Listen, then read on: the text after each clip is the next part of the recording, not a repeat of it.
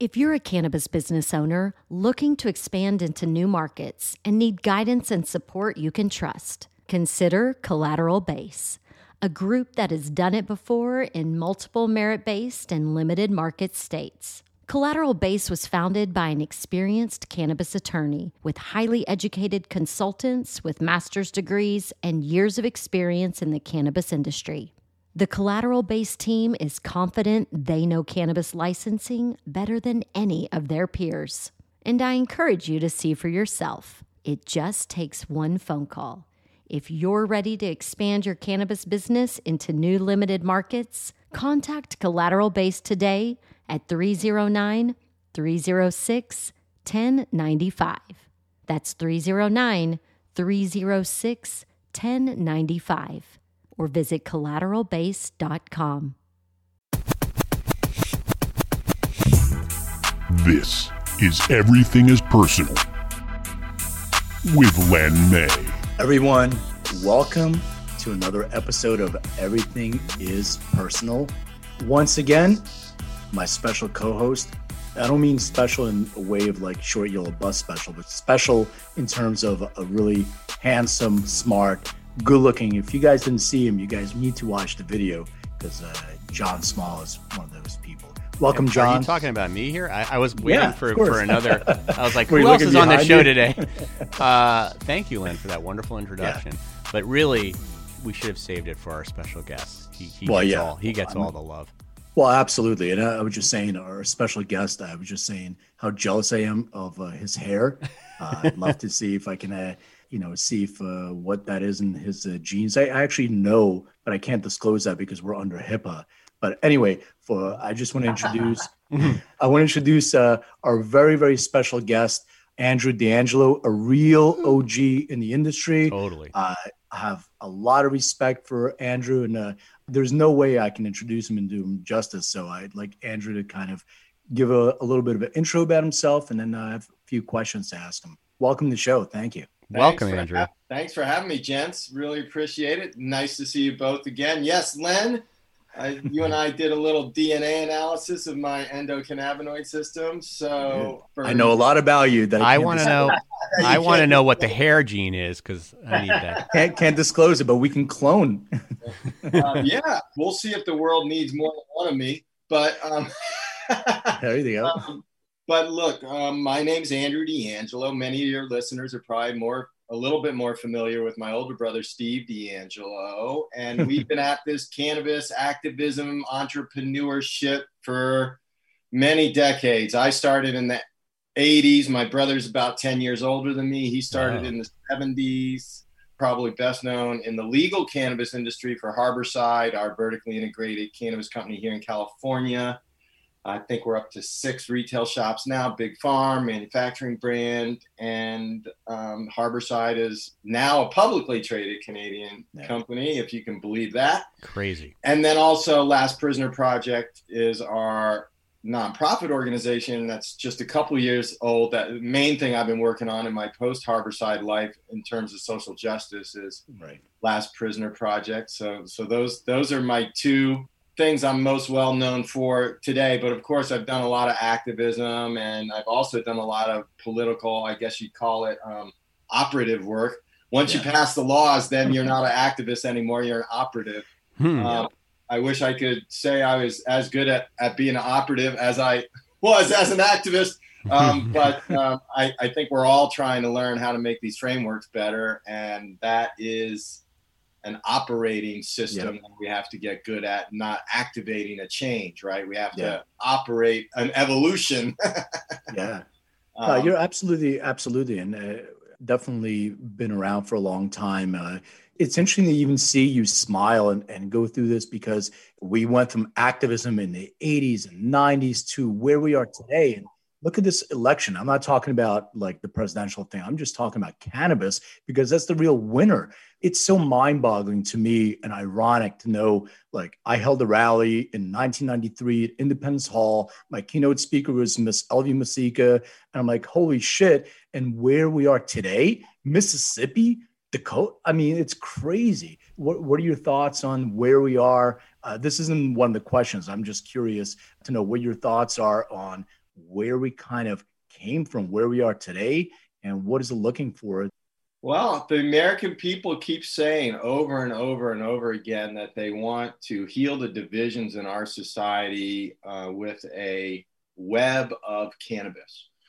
So it doesn't matter if it's a red state, doesn't matter if it's a blue state, conservative, liberal, they're voting for cannabis. Mm-hmm. And it doesn't matter how the adversaries like Mississippi had two ballot initiatives one, to confuse the electorate. The elites in Mississippi didn't want anything to win, so they mm-hmm. confused the electorate. The electorate was smarter than them, exactly. and they voted for the right one. That that created the most access for patients. South Dakota, same thing. Two things on the ballot. They had medical and adult use both on the ballot. Again, trying to scare the electorate. Oh no, you don't want adult use. You better vote no on all of it. We don't want yep. that in South Dakota. The governor was against it. Mm-hmm. The legislature was against it. And you know, cannabis won more votes in South Dakota than Biden did. I'm not sure if it won more than Trump, uh, yeah. but it was probably pretty close. If it did, yeah, for sure, Trump, right? Um, so, so didn't Jersey have theirs on the back of the ballot or something like that, and mail in? Oh yeah, Oh, they did all these shenanigans in New Jersey, similar, right? Similar yeah. situation. I, I just, I mean, again, I don't want to. We said we wouldn't make this too political, and, and but it's it's it's hard when I have you on the show. So what's the problem here? Like every time we do a poll, there's more and more Americans that want to legalize pot, and yet I don't know why there's this disconnect between the federal government and what the American people want. I don't know if it's big pharma. I don't know who is standing in the way here at this point. I mean, politicians. That's it. I don't get it. Is it big? I mean, again, I don't want to get too conspiracy theory about this, but what what is going on? Like, why is this not happening faster? It's a really good question. I bang my head against the wall trying to figure that out mm-hmm. too. You have something that's more popular than any politician of any party, basically, and still both major political parties even the Democrats are very unreliable on mm-hmm. our issue. At best, they're unreliable. At worst, they're downright obstructionists. Mm. And I don't know why. You, you, you I can't figure it out. We, you know, we're all of a generation that you know the idea was majority rules. If you achieve a majority and you win elections, you get what you want. And, and we haven't been able to get what we want, despite the fact that we have majority rule, and despite the fact that we've won elections. One has no choice but to conclude that there are powerful interests um, at work that are, are preventing this this from happening. I don't like to get to conspiracy theory either because I there right. needs to be a certain amount of competence for conspiracies to work and, and and I'm not seeing the competence. But you know, big pharma is is an issue. Okay, it's not just an issue with respect to cannabis. 75% of all prescriptions written on this earth are for Americans, and we're only 4% of the population. Something very, very wrong here. We're yep. all strung out on these pills. All of us are. Yep. We've got 180 million Americans on antidepressants we, that don't do anything for anybody, that are scientific, scientifically proven to, at best, be neutral. Mm-hmm. Can't beat the placebo, even. Yeah. Um, and yet, people are filling those scripts, filling those scripts, filling those scripts, and don't even get us started on opioids. So I don't really know why. It's almost both... like we just don't have enough powerful people in Washington lobbying. Well, it's just following the money. You're absolutely yeah. right. It's it's a, where the lobby is. Look at the pharma lobby versus the cannabis lobby. You know, working right. with you know back in the day, I was working really closely with Rob Kampia and the Marijuana Policy Project, and we have a lobbying group, and we're trying to get things passed. And Prop 19 in California that they pulled out of, and and then went to Colorado. So I mean, the money, the difference in the, the amount of money that's going into pharma versus cannabis is like a billion fold. It's not even close. Yeah. Yeah. I mean, look, we've got our own lobbyists, you know, a lot of people from Colorado and big MSOs and, and right. uh, have funded the hell out of this federal mm-hmm. lobbying efforts and they have failed to move the needle. They did get a vote on the MORE Act. Um, mm-hmm. They failed to get it before the election. Um, I think if they would have held that vote before the election, the Democrats would have done much better in the House. But maybe I'm wrong. Maybe they would have lost the House if they had done that. So the lobbyists are getting that vote done. But that vote doesn't have, it might pass. It, it might pass the lame duck session. It wouldn't pass the new Congress, probably. Yeah. And, um, and that's it. We'll get a vote and then, you know, we'll be asked for more checks. Yep. exactly. It's always coming down to that. So last thing I want to I would say on the before I get uh, in terms of pharma and lobbying, it's it's all about like individual components. So if you look to see what pharma is doing, you know, with the GW pharmaceutical and Epidiolex and et cetera, they're very used to an individual component. So you have this plant that's amazing. It has like, you know, somewhere around 500 different components to it. It's very difficult for pharma to wrap their pharmaceutical minds around how do we take this and how do we make money off that? So they said, all right, we'll take components. And until they figure out that this is more of we can treat it as a nutraceutical, it's it's everything together. The genes of the plant, the components of the plant, combined with the genes and components of the human being. Now we have a real industry that's uh, that's regulated for quality and making sure that we have efficacy and all that stuff. Until that really changes in the minds of pharma and they participate in this, I don't see that pharma is going to support this in any way. And if we don't get that support, I don't think that the descheduling or rescheduling is going to happen. That's just one person's opinion. I don't know what you what you think about that. Maybe uh, the single molecule drugs is what you know the F- FDA approves. Yeah. They don't approve any other than single molecule drugs unless it's a nutraceutical or something like that. And those basically aren't really regulated by the FDA except with respect to claims. Right. Um, and I hope we are treated more like a nu- nutraceutical. We worked a lot with the um, APA, the, the Association for Herbal Products Association, or the they they're, they're the ones that basically self-police uh, nutraceuticals. So um, it would be nice if we could self-police like they do, because I think we do a much better job self-policing Yeah. than than the actual police do. So, um, I mean, you know, the medical program in California was not police. We policed it, and nobody got sick. There was no vape pen crisis. There was no um, people, kids ODing on edible. None of that was happening. We were policing ourselves quite effectively. Yep. And industries can do this um, if there's enough if enough trust in the ecosystem and enough checks and balances to make sure that bad actors don't act out.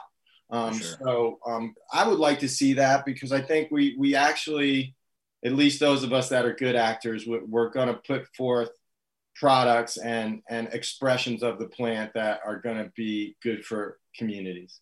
Yeah. No, for sure. Agreed. All right. So I think we've given enough political insight. Yeah, let's have fun. Bored everybody. Let's man, have let's fun, have man. Let's move What the on hell? to some fun. What the hell's going on here? Holidays are coming up, man. I was just curious, man. I was just kind of asking for myself, but I you know. know, we have other people. It's like when you got him here, it's hard to it's hard I to know. stay Yeah, away from exactly. the Well, serious man. questions. You don't always have Andrew on the on the it's line. a right. blessing and a curse, I guess. I know. All right. All right. So we'll we'll go we'll go through our questions. All right. So the first question I have is describe your first experience with cannabis, if you can remember. Yes. Well, the one I talk about publicly is is the first joint I shared with my brother. But I actually had an experience um, when I was 13 or 14, a couple of years before that joint experience, where I had an edible experience with my brother. Mm. So so there was one. I forget the circumstances that arose for me eating that edible that day. I, mu- I might have been in pain, or I might have just been curious, or I'm not sure what it was. I think I was in the throes of adolescence and my hormones were raging pretty bad. And, and in any case, somehow I, I consented to take this edible with my brother. And um, he took some edibles. And, and in those days, uh, this was probably, I don't know, the late 70s, early 80s. And in those days, you would trade cannabis, you would do what is known as the rounds. And, and generally, you would either be dropping off weed or picking up money from people doing your rounds. Uh, Mhm. you would go to people's apartments, and, and, Right. and that's how you um, d- traded cannabis in those days. So, my brother took me on this great adventure while I was whacked on edibles and Oh, my goodness. um, doing all these rounds. And I'll, I'll never forget there was one guy who was uh, a video artist and back in the early days he had all this video equipment and being the teenager that I was and really quite intoxicated at that point by the time we got to this person's house a few hours later and I was laughing I was having a pretty good time and um, I remember um, not only did I get to experience cannabis for the first time, but I got to experience um, adult pornography on video um, that this, Right. that this guy had. VHS. Um, Yeah. uh, uh, because in in those days, most of th- that kind of content was in magazine form. You know, we didn't have VHS tapes and, and machines in our homes quite yet at that point. So it was very new to me. And I, I remember it, the visuals of all that being intoxicated Oh, yeah, cannabis sure. was quite overwhelming. So you Um, associate, yeah, you immediately associate cannabis and being high with with sex and porn. So of course you, Porn. you loved it. How could that? or just pleasure, right? Yeah, It with was- pleasure. Yeah. it was it was a hedonistic experience. Yeah. My first joint experience was as much um, a wellness experience as it was Right. anything else because I was in physical pain when I took that one. But this was, Mhm. I believe that pleasure is something that is part of our wellness profiles that we all have to have. You have to enjoy life. If you don't enjoy life, what are we all doing here at a certain point, Exactly, right? man. Um, that was my first That's great. real, real. I, I love that you like. So, not everybody remembers, but because you anchored it to an experience, and with uh, porn, and you can kind of visualize the whole thing, you remember those kind of experiences much more vividly. There's a lot of experiences that I had with cannabis. I'm like, I don't remember, but there's some that are The cannabis music is- related to this, like Yeah. Music. Well, yeah, Mm. your older brother, you know, your older brother does things like introduces you to psychoactives and and adult Yeah. um, content and um, and you know other various other um, adventures. Uh, so yeah, you had a of the- cool older, older. I, I'm the oldest, but you had a cool older brother. I wish I had an older brother that could have kind of introduced me to to stuff like that. I just had a bunch of punk ass friends. That, Yeah, I mean, I didn't my look up to. brother- You know? My, my brother could write a book about being a great older brother. He really could. Um, That's awesome. Yeah. Yeah. I'm, I'm an only child, so I don't have that experience, but I love to introduce people like my friends. I was the guy that always was at my house. I was introducing them to cannabis and other uh, things as well. Moving on to our uh, next question. John and I are big music people. You are uh, also uh, one of the things that we talk about is the connection between music and cannabis. So, if you can talk about what your connection is to music and cannabis, and if there's an album or, or a song or something that is a go to for you, that's a bad way of asking the question, but music Sure, and yeah, cannabis no, it- my musical journey actually coincides with cannabis exactly. Mm-hmm. I, I wasn't really into music until I started taking cannabis. I was an athlete. I was into sports. I was reading Sports Illustrated. I was studying the inner game of tennis. I was running stairs and training and, you know, doing all that was my obsession. And yeah, I guess I probably, like any teenager, listened to the top 40 countdown every Sunday or whatever it was back in those days with Casey Kasem. Um, uh, uh, but I wasn't really a, a, uh, aficionado of music until I immediately started taking cannabis. And, and, and, you know, cannabis just does that. It heightens your uh, senses, uh, particularly in those early sessions um, when you're first um, having external cannabinoids in your in your body it's quite an intense experience and and it really heightens all the senses. So food becomes this most pleasurable thing. I'm dropping a column on that in playboy next week um, Nice. about cannabis and food and pleasure.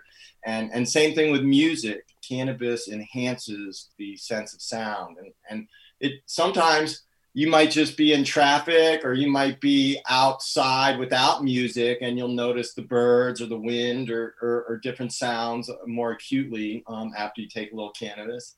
Um, but so my first you know again my older brother was there for me and of course he had mixtapes and playlists and reading lists and he had a whole uh, curriculum for me to This is our cannabis playlist that you will. Yeah, I, I want to get a hold of that playlist. Me too, what's, man. What's a You- you must? see- What's a must listen to record?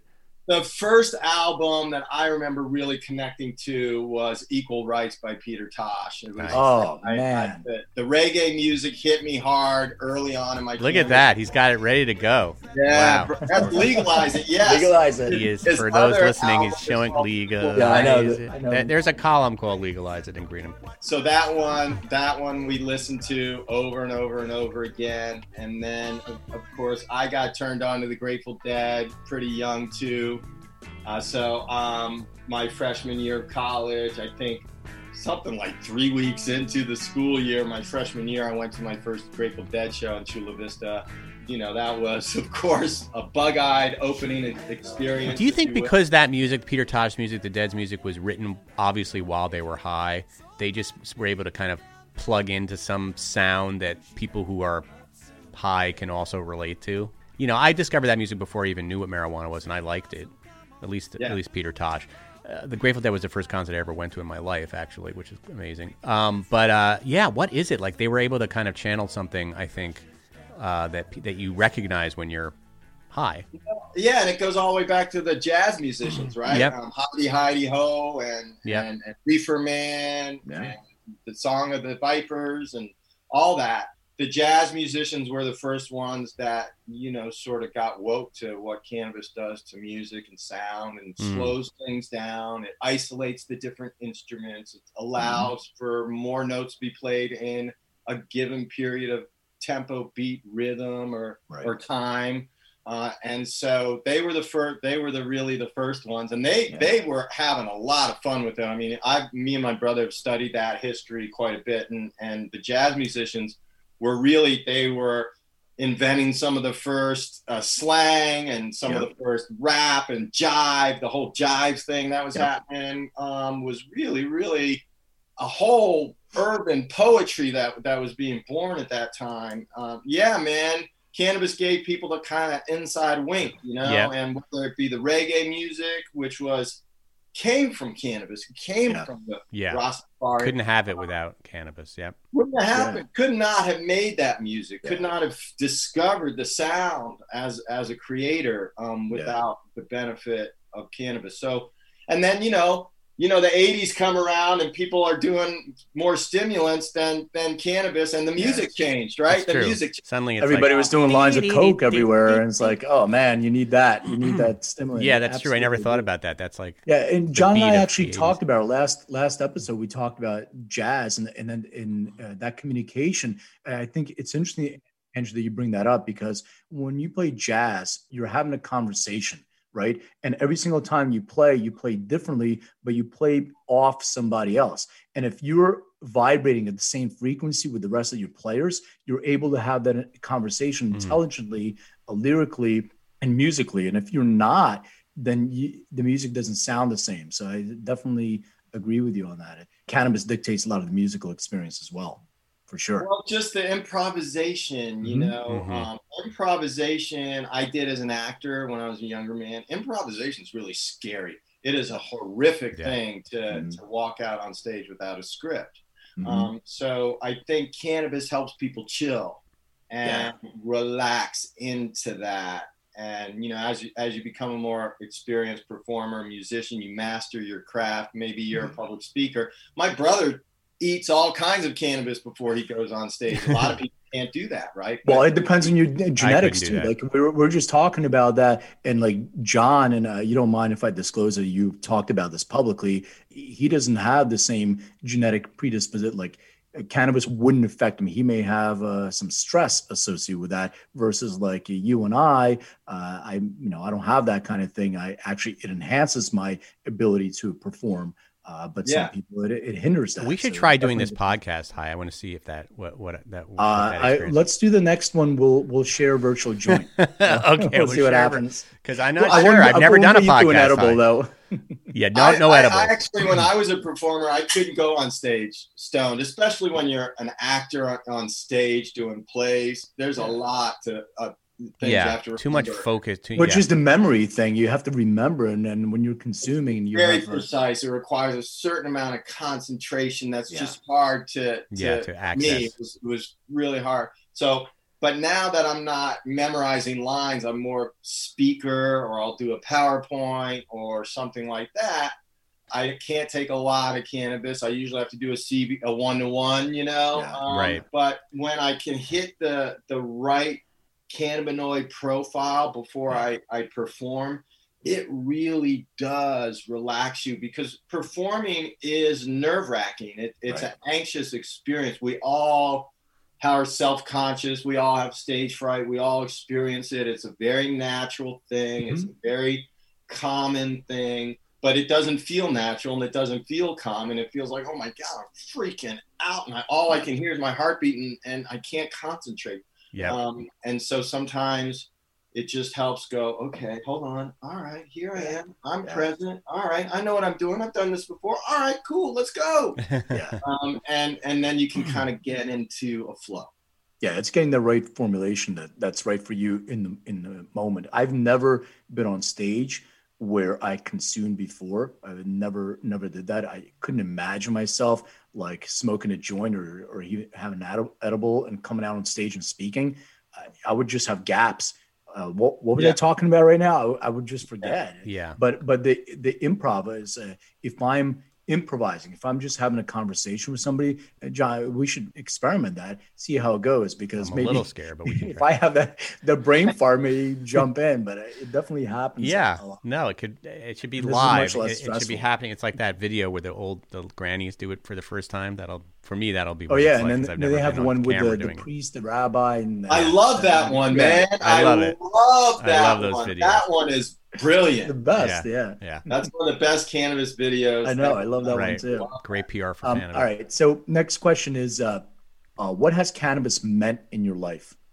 my life didn't really start until I began to consume cannabis. Really, I was an athlete, and I I, I came from a traumatic family background. We had death in our family. One of my brother died. My parents split up. My brother ran away from home to be a revolutionary. I was raised by a single mom, so there was a lot of trauma hmm. that I had to deal with. I, de- I, I dealt with it with sports. A lot of kids deal with their trauma with sports. Some of them deal with it with arts or music or or puzzles or games or whatever it might be. But my my thing was sports. But sports is just not that deep a world. Um, and and if you're not going to be the next John McEnroe, you know your your choices for careers. You can be a gym teacher.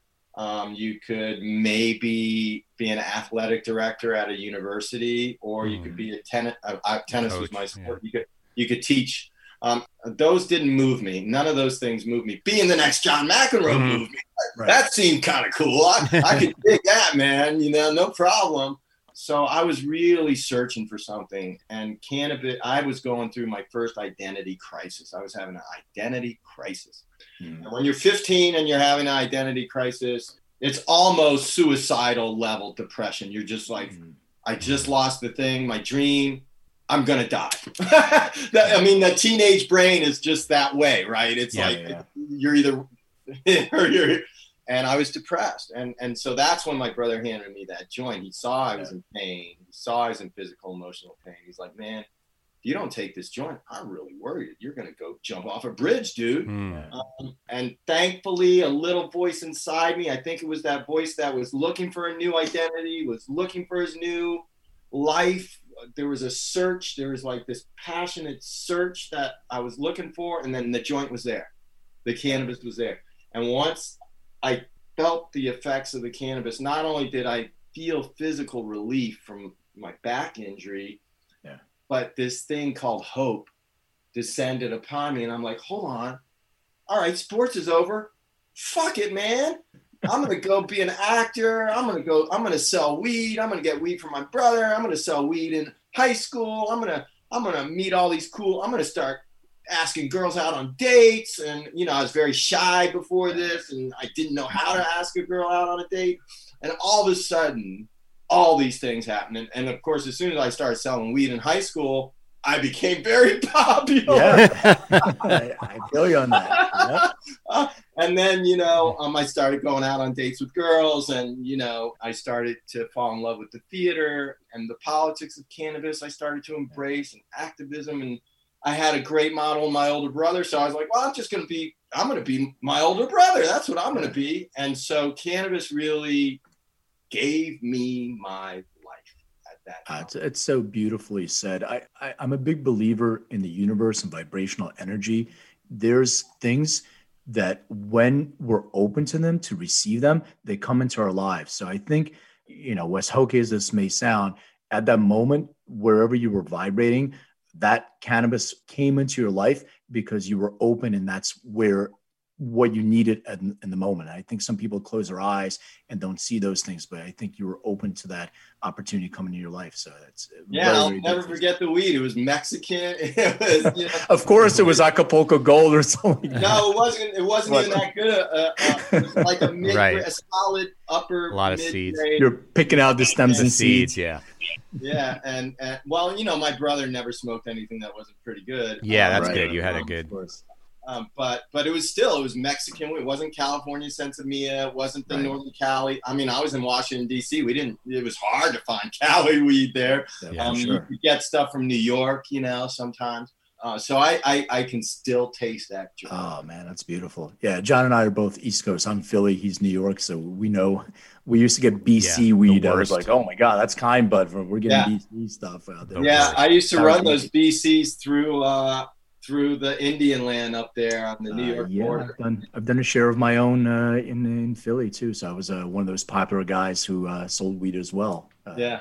All right, so I have a bonus question. Last one, it's kind of weird. We we asked, but can you describe what your room looked like growing up, if you remember? Um, I think my dorm room was probably more interesting because in high school I did I, I, lived in a small apartment with my dad and stepmom and my room was the family room that turned into a bedroom at night when everyone else went to bed. Uh, so was, was there a Mac and McEnroe? I somehow I guess there would be a Mac and McEnroe poster up there though.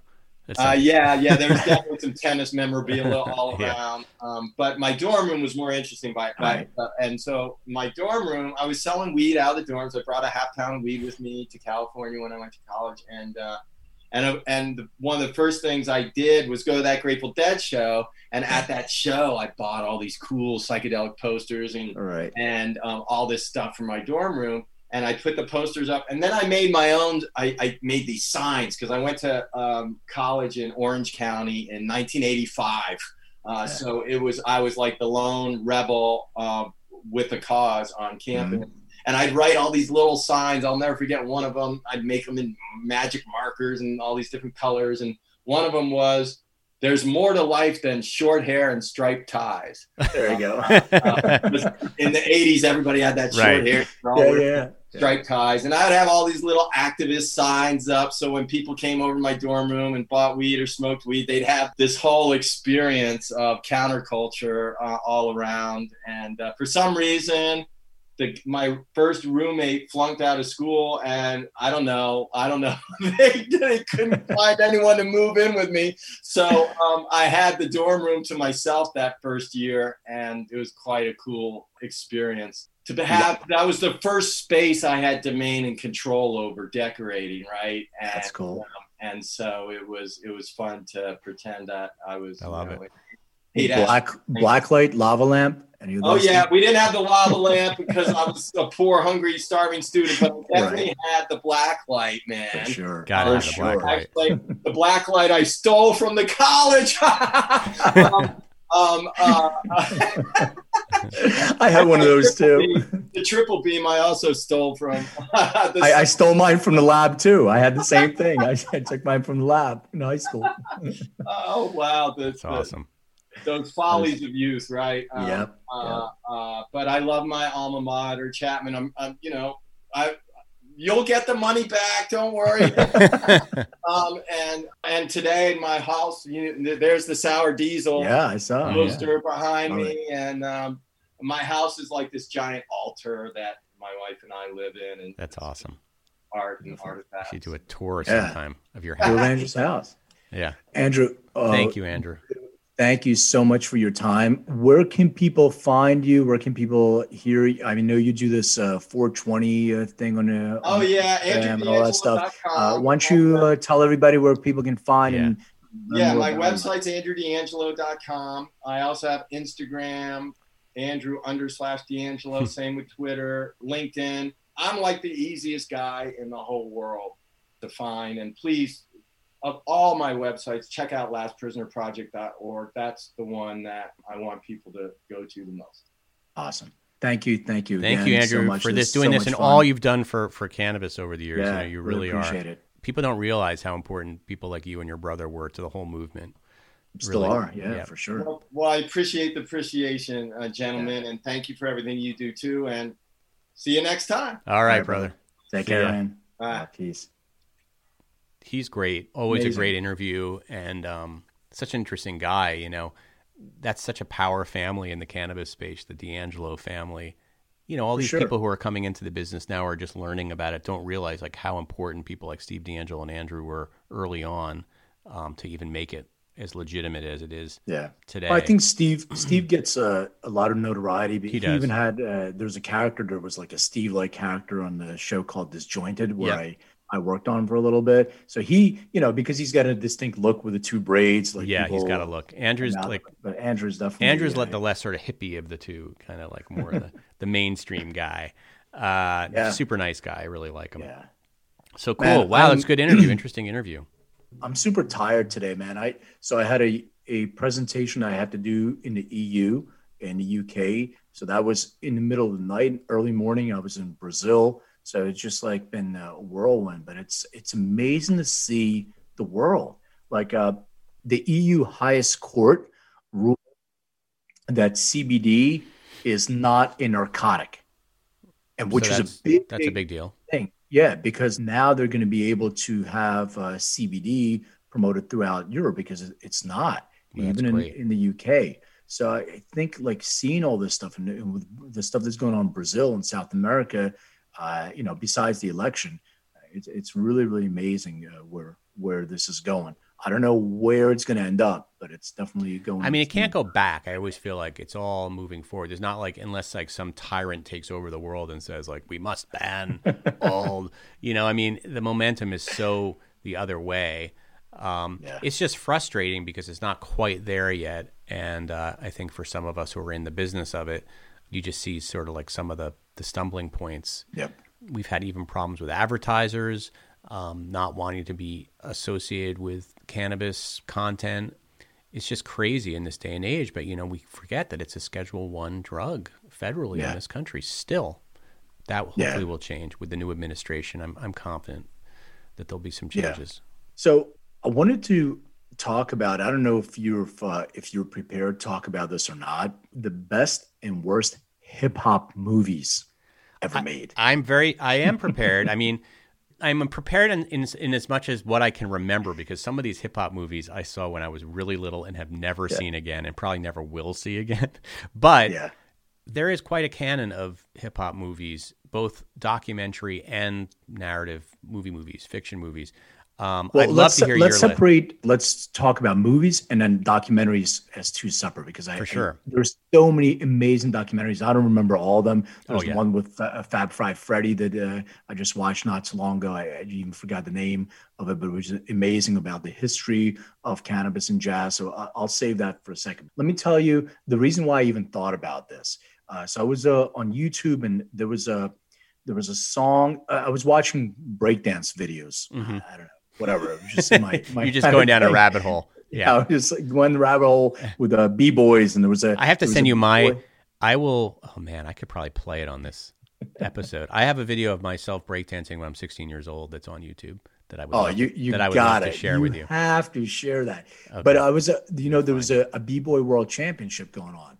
So Uh-huh. I so I was watching that, and they have uh, they have b boys from all over the world, and so it's just amazing. And it, the difference between the breakdancing from back in the '80s to what it is now, night and day. Oh, I mean, yeah, these guys are unbelievable. Do you think it's better then? the risks that they're taking. Like for somebody, and this is a segue to the movie, for somebody in the 80s to do like a head spin, that was a very unique Mm-hmm. Yeah. thing. Uh, These guys not only do a head spin, they can actually push their bodies on their head and slide across. Like the, the shit that they're doing, the acrobatics Yeah. uh, are unbelievable. I'm not saying it's better or worse because back in the day, like in New York, the New York breakdance crews, I mean, wow, they were amazing. Crazy They legs. Yeah, the breaks, the rock steady crew, and the yeah, they were incredible. guys. I mean, that was my love and inspiration when I was younger. But we can get into that. I Well, love that, so that was my inspiration too. I think we talked about this. We were both in breakdance crews, right? Exactly, yeah. Two Jews and breakdance Breakers. crews. Yeah. Yep. But the movie that inspired me was Beat Street. Mm-hmm. That was the hip hop movie for me. Beat Street Breakdown.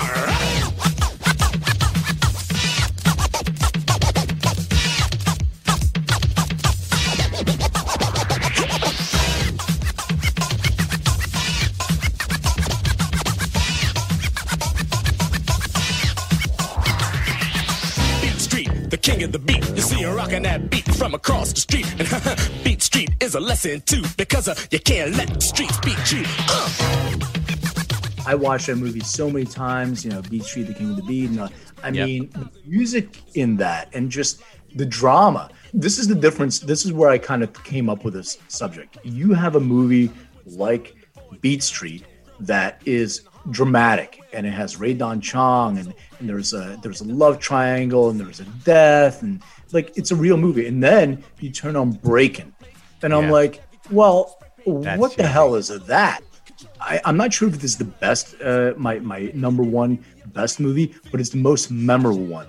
For best hip hop movies, I also had like Eight Mile and Hustle and Flow. Mm-hmm. I know everybody probably considers them uh, great movies uh, um, on like Rotten Tomatoes, but the one that made the biggest impact on me is uh, definitely uh, Beat Street.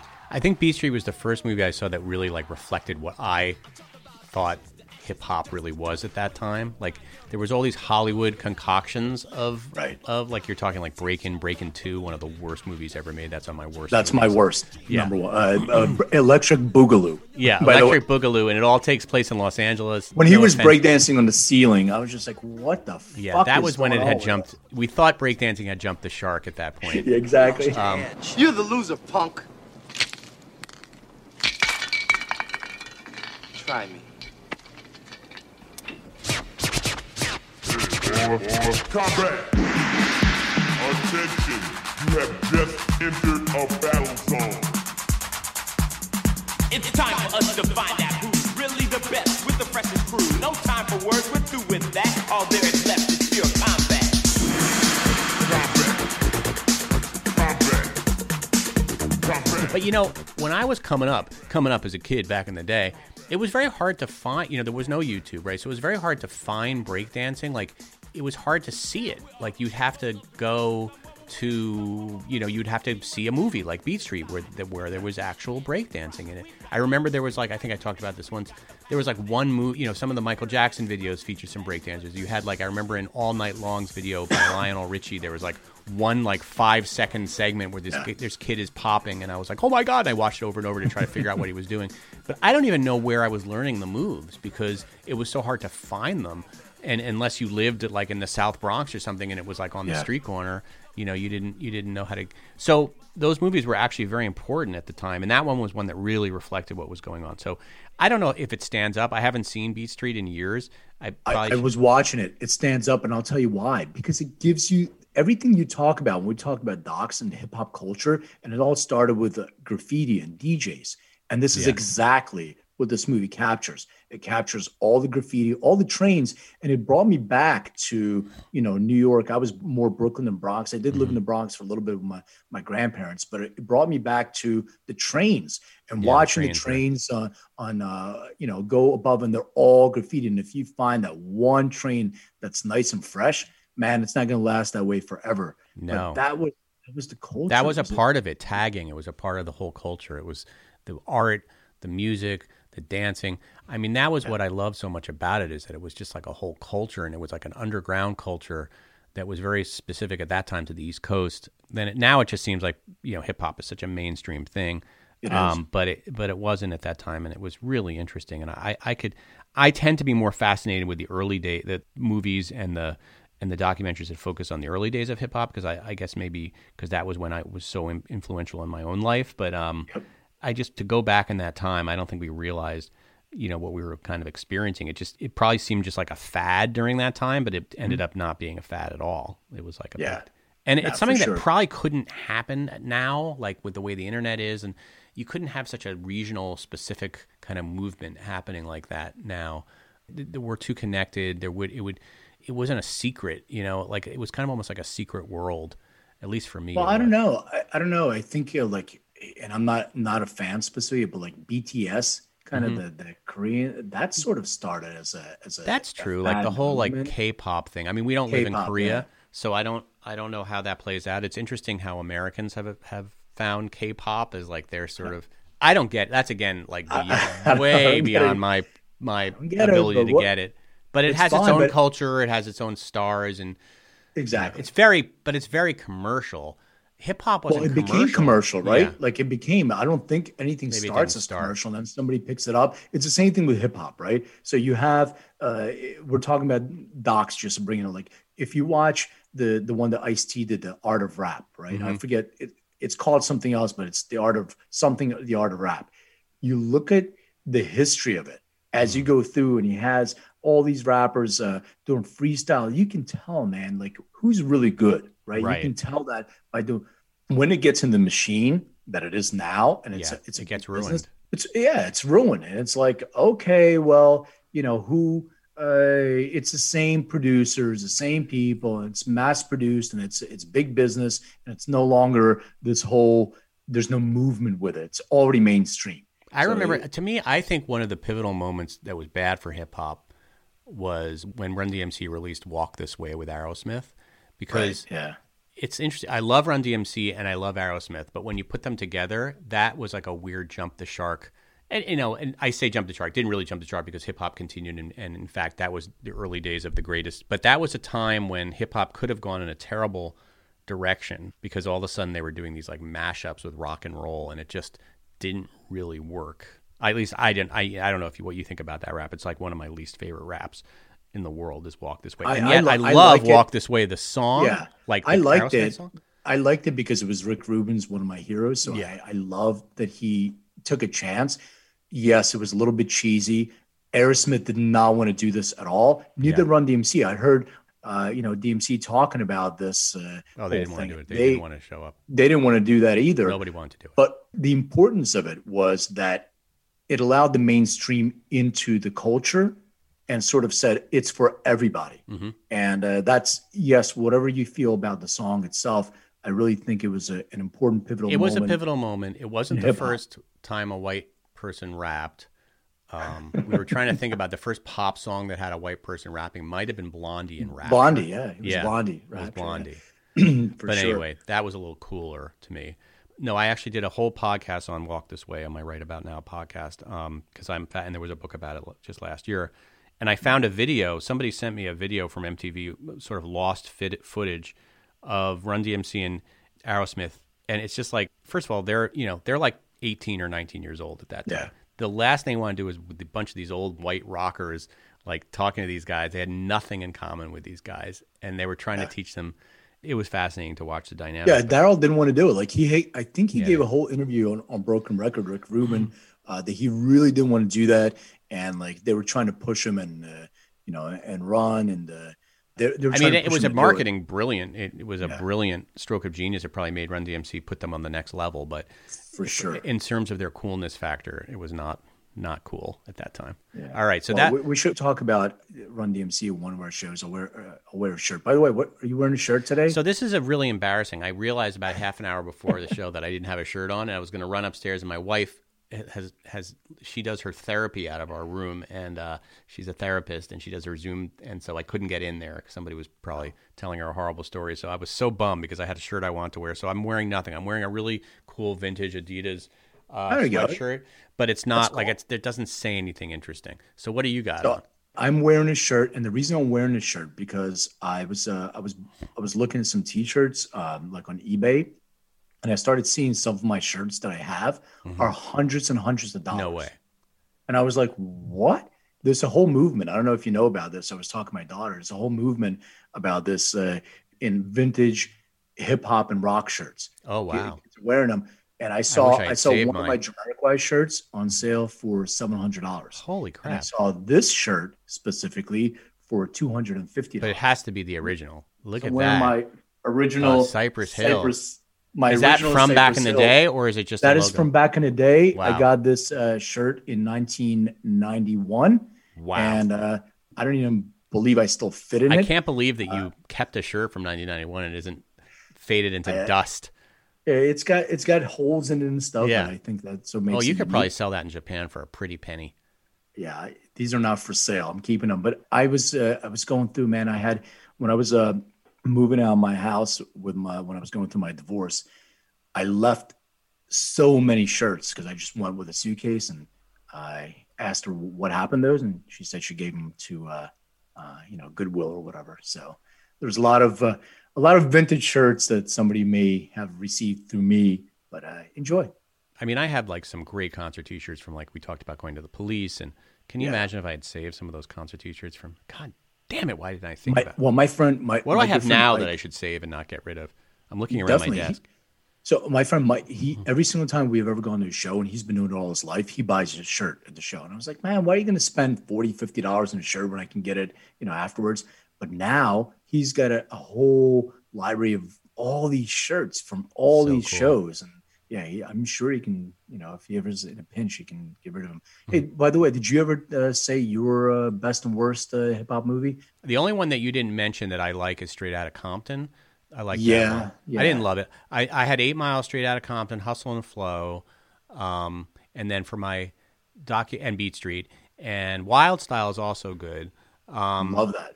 And then I had for my favorite documentaries, I really like this um, documentary that's on Netflix right now called Hip Hop Evolution. Um, It's really cool because he takes it the evolution of hip hop. He goes way back from the earliest days to like current, and he each each season is kind of about a different. And it goes in. He'll be like, let's do the native tongues. Uh, let's do what hap- was happening in the Dirty South, and let's. So it's, it's Yeah, he goes from region to region. Yeah, region I- to region. It's really interesting. I mean, I don't like a lot of the regions, but I didn't really know much about, like for example, New Orleans hip hop. And Mm-hmm. you know, he goes and he finds all the the best artists and And Texas too. The Texas, Texas, was right? the one that Houston was, was Houston was yeah, huge. because because I know Geto Boys, but I'm like, Yeah. who else is in Texas? There's a whole know. thing happening, uh, you know, that happened. I don't know if it, well, I mean, Travis Scott. Travis Scott. I mean, No, you're talking about way back in the day. I, I'm I'm talking about a sound. Like Travis Scott is a He's pop, yeah. Yeah, he's definitely has uh, the sound, and he's uh, he's definitely the you know the most popular rapper out there right now.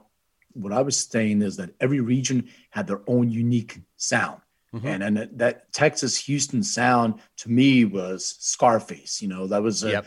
Geto Boys, and I'm like, but I didn't realize that the whole there was a whole other movement there they had, but it was a unique sound, and everywhere like the you know the Dirty South with the Outcasts and all those guys, and, the, Right. and CeeLo, uh, they had their own sound. And then it's St. Louis, like Nelly, and yeah, everybody started having their own thing. I think MTV enabled that, and everybody, you know, it. it of course, I'm still very biased because I like the stuff that came out of the East Coast the most, and we've talked Yeah, about this a lot. But I think if Me you're too. growing up in New Orleans or in Houston or even Missouri during that time, you probably like that kind of music the most. I don't know, man. I still think the East was the influence of everyone until there was a South movement. There definitely was, and it still is. yeah.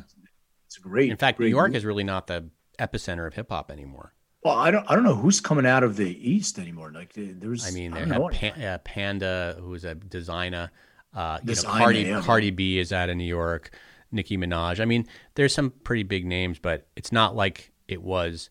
You mentioned Beat Street. There was a record store in Brooklyn called Beat Street that I used to go to when I lived mm-hmm. in New York in the '90s, and it was like I had to. It was in a really bad part of Brooklyn, but it was the greatest record store I'd ever seen. And they would always have all these kind of record. These this is the kind of thing like I wish I'd saved them. They have records, you know, without even labels. They were just people like laid down tracks and then they'd sell them at Beat Street. That was like when hip hop w- was really still very exciting coming out of New York. There was still a lot of underground stuff, a lot of like not signed artists.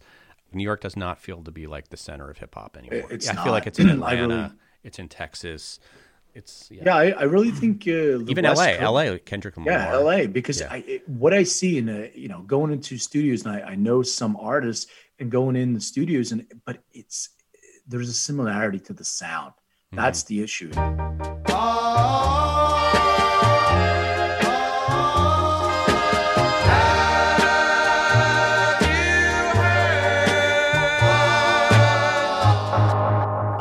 fishing, and I was in my deep fishing state of trying to find tiny desk concerts. Right. And I uh, love them. I love, I love, I love. But now they have Tiny Desk from home because of obviously from COVID. And I saw Billie Eilish, and I'm like, uh, and I was watching my daughter, and she get, has a cardboard cutout.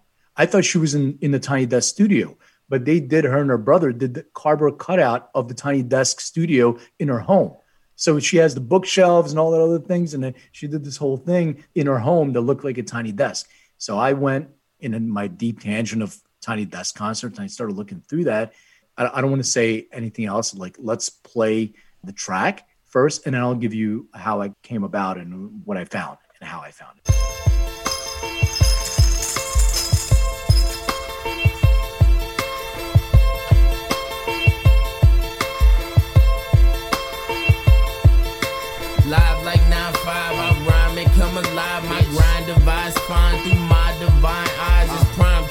Wish you could buy time, but it's my time. Thoughts against I blasphemy, it's like a vice crime. I roll them thick and I ignite minds. I don't even get high, I just get equally back in my right mind. I'm getting lethal with these nice lines. Creeping through your speakers, catch you sleeping like a thief off in the nighttime.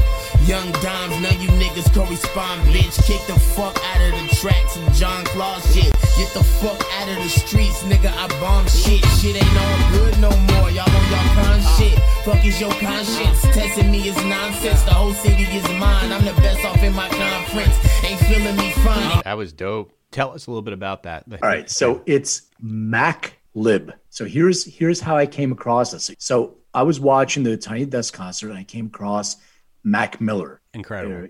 I mean, what a show he did on Tiny Desk. It's a shame. We'll link to that in the description show show notes. Yeah, he unfortunately, you know, he passed. But I really didn't get into Mac Miller that much. But this illuminated for me a couple things. Number one, that he was doing this thing with uh, with Madlib, calling it MacLib, him and, and Madlib together, and then he had Thundercat. So MacLib is them with Thundercat. So the thing that really, really like blew my mind, I was like, well, he's doing this live, and that's why I'm, we're talking about new hip hop. He's it, it's not really new, but it's a new way to be able to use real instruments, real bands, and real amazing musicians like Thundercat, and then be able to rap over that. And as a producer, MacLib produced this guy, Freddie Gibbs. And so the track is by Freddie Gibbs, who I really think has amazing flow, produced by MacLib, Madlib, uh, with Mac Miller, featuring Thundercat on bass. For those of you who don't know Thundercat, I urge you to really, really check out Thundercat. Man, it's like this The guy best. just jams, jams, jams, badass. So that's my track. I'm glad you enjoyed it. I loved it. Very cool.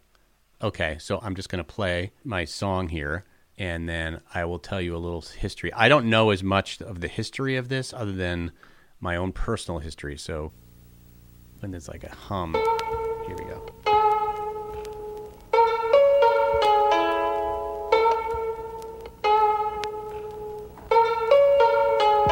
Don't say sticks and stones, they might break your bones, but the 9 millimeter it will bore your dome. I'm talking about the toe tagging, the body bagging, then the dying. Mamas are crying, casket buying. Who me dying, leave my family crying. Hell no, I cause them bloodbaths and showers. Send me commissary, mother, them flowers. Thoughts of slaughter of leaving my daughters. Hours and hours of fears running through my mind as I pick up the Zig 9. Beef starts with the shove, then ends with the shovel. And standing on your corner reminiscing of you, but your ass is out and you're dead and gone. So who'd you rather be, the murdered or the murderer? Got me stressed, I got my tech in my vest, then I sing who job bless. Let no man curse. But one of us will leave here tonight in a hearse when we'll be tried by 12 and fertilizing daisies, crying mamas and cousins and crying babies due to the fact that death is a must. Ashes to ashes and dust to dust. Is getting bust for in God with trust. So if you're coming to my town and try to slow the dough down, you must be casket bound. Cause I'd rather be tried by 12 than carried by 6. I saw my name in the book at your funeral. The zigs on my hip with that extra clip. Cause I'd rather be tried by 12 than carried by 6. 6. Lottie dottie. Saturday right. night and That we like to party. The place up Flatbush so we Project. might catch a body. Early uh, Sunday morning, don't really wanna East Flatbush Project, Tried by 12. So, my story with that song is I was going to Beat Street one day. this is all coming full circle. I went to Beat Street and that song was blasting in the sound system. And I went up to the D. They had a, like a live DJ, and I said, "What the hell is that?" And he's like, "It's East Flatbush Project." He gave it to me. It was like on an unknown label. I've never really heard it anywhere else. They don't like play it on the radio. I just think it's it's like the Wu Tang song that they didn't record. Obviously, very inspired by Wu Tang with the Asian beat. Oh yeah. What'd you Sure. think? Did you like it? I like that. I love the the uh, the bass line. It's like Yeah. Do, Ding, ding, Yeah, ding, I like that. It's man. it's That was great. good. It's got And a the flow was good. It sounded like a you know native tongue type of uh, yeah. uh, feel to it. It- it it's like you can tell, you know, that style of rapping was very popular at that time. And I love the conceit. I'd rather be tried by twelve than carried by six. That is Oh, a man. that is a great line. How the hell did they come up with that line? That's the best. The the thing is you can actually understand what they're saying, unlike a lot of uh, hip hop. Yeah, there's no there's I'm no auto tuning. that old guy like oh, back in the day, back in the day, you know, it was so great. But it's it really. I I, talk to my daughter about it all the time. Like I don't understand what some of the guys are saying. I have to go look. But it's so funny because I watched like lyrics. you can watch the video for that song and I realized it was recorded like 20 25 years ago and to me it feels brand new and maybe that's just because I was a kid or I was in my 20s when it came out but it, it just doesn't feel old to me. It doesn't feel dated to me. You know my son loves that hip hop but I guess you know it's funny because I feel like he and your daughter and my son look at that music. It's like the way we look at you know mu- music that came out of the 60s It's, it's the way that you look at the, Yeah, the the blues bir- music. yeah or like blues like the Byrds or like, Like, oh, blues and we're like oh my god that's freaking old man. I will do a whole blues thing. I started already building this up. Uh, so I will do a blues thing to give you some modern blues like Black Keys, Gary Clark Jr., those kind of guys. Uh, we'll, we'll get you converted over. all right I love it I. I love it My daughter's, uh, she, she'll listen to some of the old school stuff, but she's into Drake and, and Travis Scott. And Well, I mean, the- it, you would think it would, you know, I mean, if a kid wasn't into what's new, then you'd almost be like, what's going on? I mean, we were into what was new. Well, but yeah, I mean, little, some, some. I think, I think it was a, lot of. Uh, I I listened to a lot of old music uh, when I was. I, I grew up, you know, listening to Beatles and uh, and Pink Floyd and Led Zeppelin, that's true. That was, Sabbath, and all that stuff. So that's that's that was only like 10 years old at that time. But yeah, know, Well, I was I was before my time. I mean, the Beatles. Uh, you're looking Yeah. at the '60s, uh, right, know, right. That's true. but she does have a unique, interesting taste. She listens to a lot of singer songwriters, and Hmm. she introduces me to a lot of singer. She's a singer songwriter herself, and she introduces me to a lot of, you know, especially female. And uh, we went to see Jorja Smith. Mhm. We were like, "Who the hell is Jorja Smith?" Man, amazing. She's Right. so good. What an amazing voice to hear somebody not auto-tuned who can actually sing and play like Alicia Keys type of, of style. And then uh, we went to see Rex Orange County. The whole arena was all teenage girls, basically, and Right. me there. And they're freaking- That's like welcome to my life. I'm like, yeah, but I'm like, okay, well, this kid, he looks like he's playing in his bedroom and he's playing like a Casio keyboard and creating this music. And, you know, my daughter's connecting to this. I find it uh, interesting. So, uh, very, very wide musical uh, taste, but she's definitely connecting. I can see the connection to uh, talent, basically. That's what I'm saying. So, it's not Yeah. always like mass produced uh, studio music. There, it's that unique ability to be able to write a song and then create. By the way, there's a show, Songland. Songland. It's here in LA. I mean, the ability of these people to write, rewrite the song, reproduce the song. It's amazing. In the end, whatever song they choose, they record and they make actual hits out of them. So to see this process, uh, the point I'm trying to make is talent is still alive. It's there. It does need a little refinement. And to have these people that are so skilled, because if you watch the process, so somebody will come out and they'll perform and they like, oh, your lyrics are a little bit off. It doesn't make as much sense. They rewrite the lyrics. They say, you have a hook. How can we make this into a song that'll connect? And they do it on the fly.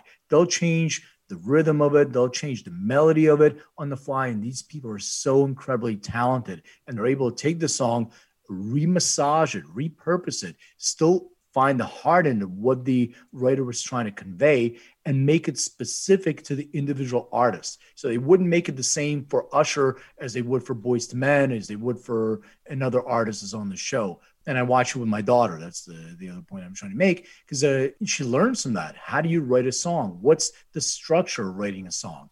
And I think that that art has been getting lost a little bit in all the mass produced, uh, you know, music that's out there.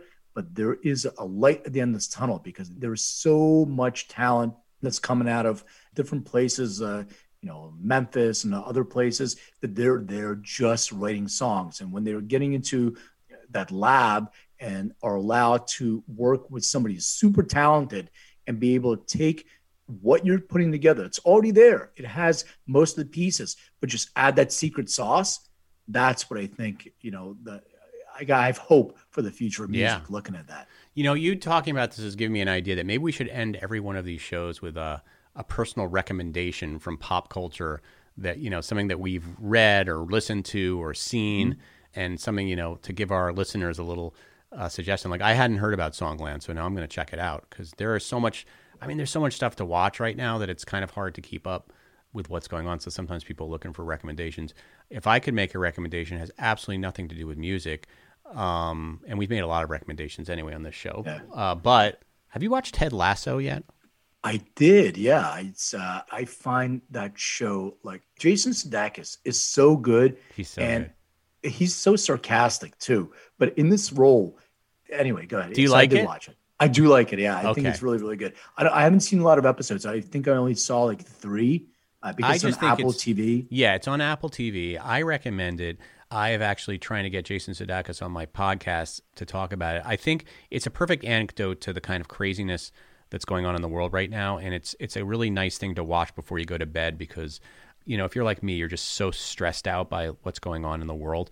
It's like a positive, happy show. And it works. It's like it's the stupidest premise in the world. It's basically this American football coach is brought to Europe to coach a, a soccer team, a football team, as they say it in their country. And you'd think, oh, this is such a dumb premise. Like, who, you know, like, and then, and, and the freaking thing works. I don't know how they pulled it together. I think it's mainly because he's so good, but they also have cast it really well. And it's just like a happiest, feel good show and uh, makes you kind of feel good about humanity again. Yeah. So I recommend that. That's, that'll be Yeah, my he- parting shot here. He's incredible, and I I definitely recommend that show too. He's incredible in everything he does. I'm a I'm a big fan of his uh, his style of comedy too. But he definitely plays a little bit of a different role in this one. For me, I have. Uh, I, I Well, you recommended prepare- Songland, so you already, we already I got one in there for you. Oh, okay. So I shouldn't. I shouldn't. No, you can, you can keep going. I mean, I, you want to save it for next episode? No, I'll, Okay. I'll, I'll make the recommendation. Yeah, uh, every every we are going to make our recommendations. This is our second segment that we've done. Uh, I like it. We're you're you guys are watching the process of how a show comes together. This is what Howard Stern and Robin did back in the day. They kept exactly. trying- It's it's that ADD moment, man. We're like, hey, let's just Let's do do it. They There's kept no trying. script. They kept exactly. They just kept coming up with ideas. This is how stand-ups come up with their material. You know, I like this recommendations at the end of the show. Like I'm going to go watch Songland. And it doesn't have to be something that we haven't seen. Uh, this is really for our, our our listeners. You might have seen, like you saw Ted Lasso, so it doesn't. I'm not Yeah. saying that we have to find something that we've never heard before. And I'll do it for everything. I'll even try to do it for books because I have to Okay. write a lot of books for my work. Me too. I, I do a lot of I, I do a lot of audible books. So Oh, I, good, yeah. I love this segment. Let's let's talk about music because we already do Yeah. that. A book and a, a show or or movie. Okay. And we'll make that recommendation. So I'll leave. I have two, but I'll I'll only communicate one just because we're talking about brainless stuff that we want to just watch. So there's a show on Netflix called People Just Do Nothing, hmm and I I feel like we talked about this, and I, I'm so going to write we, we talked about it, but I want to I want to actually make that recommendation. It's about a group of uh, guys in the in the UK that have this uh, little radio station that probably services uh, hundred people, but it's the most important thing in their life. Their wives actually or, or girlfriends they work, and these guys just do this radio show, and all they doing is uh, is hip hop garage. They call Yeah. it garage garage. Sounds like us. It's a it's it's hip hop. It's hip hop. I don't know how you would describe it. Dub step, hip hop, uh, reggae kind of beats over. Yeah. over Are the beats good? You like them? First of all, I think the guys are really talented. Yeah. It's so stupid, and all they do is smoke weed and and do this and do nothing. And it's Mm-hmm. so stupid. And there's a guy in there, and they did it as a YouTube show first. And there's a guy there. He is one of the funniest guys I've ever seen on TV without actually trying to be funny. Yeah. His character, he wears this like ponytail, and every episode it gets longer, it gets shorter. Uh, depending, like he Yeah. wears an actual. Yeah. I- awesome. So I recommend for a brainless show, just to disconnect and do nothing. Just do nothing. People just do nothing. People just do nothing. Yeah. All right. Well, that is a great way to end this this Absolutely. series. Thank you. Thank Andrew. This was a very entertaining show. It Yeah, flowed. Andrew was Uh, great. people, please, please, please send in your songs, send in your comments, subscribe. I mean, Where the can they do this? one- Where well, we know how they subscribe. You go to any of your favorite podcasts. It's called Everything Is Personal. how do they is Personal. comment? How do they comment? Are they, is there a place that people can can write? Yeah, you? there's a. They can comment on Apple, uh, just where you download the yeah. the podcast. That's to give us a review. Thank you. Great, great reviews on there, and uh, YouTube also. Uh, because we have the unedited versions of the show on YouTube on So NWA. unedited. you can't Yeah, believe it's- how unedited they are. It's it's really yeah. pretty wa-. Watch that and subscribe to that. And uh, yeah, I would just say Apple or any of the places you watch uh, or you listen to your podcast. Please leave your feedback. We read those things. We respond to them. So yeah, keep doing that. Yeah, another great show, brother. Love it. Great show, brother. Thank you so much. I'm out. Yep. All right. All right. Peace.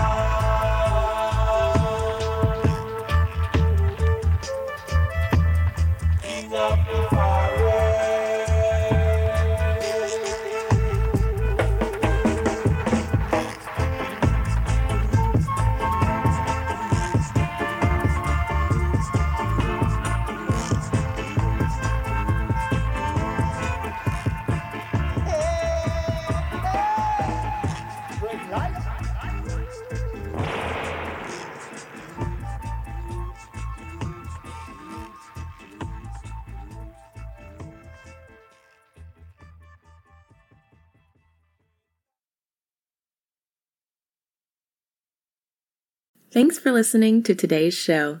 To check out more great cannabis podcasts, go to podconnects.com. Here's a preview of one of our other shows.